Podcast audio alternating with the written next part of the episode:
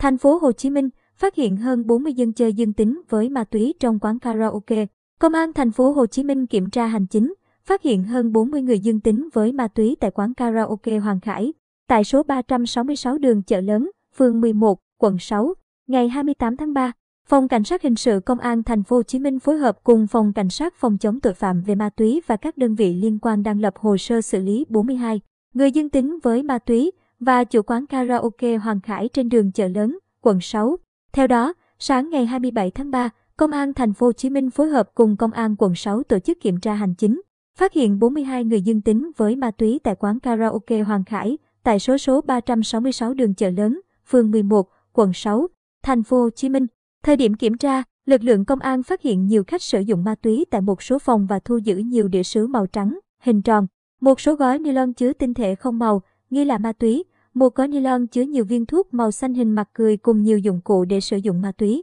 Ngoài ra, tổ công tác kiểm tra túi sách của nhân viên quán, thu giữ thêm một gói ni lông chứa tinh thể không màu, 4 viên nén, hai mảnh vụn màu hồng, nghi ma túy tổng hợp. Cơ quan chức năng đã lập biên bản vi phạm của quán karaoke Hoàng Khải về hoạt động quá giờ quy định. Tiếp tục xử lý vi phạm đối với chủ quán karaoke khi để xảy ra tình trạng khách sử dụng ma túy.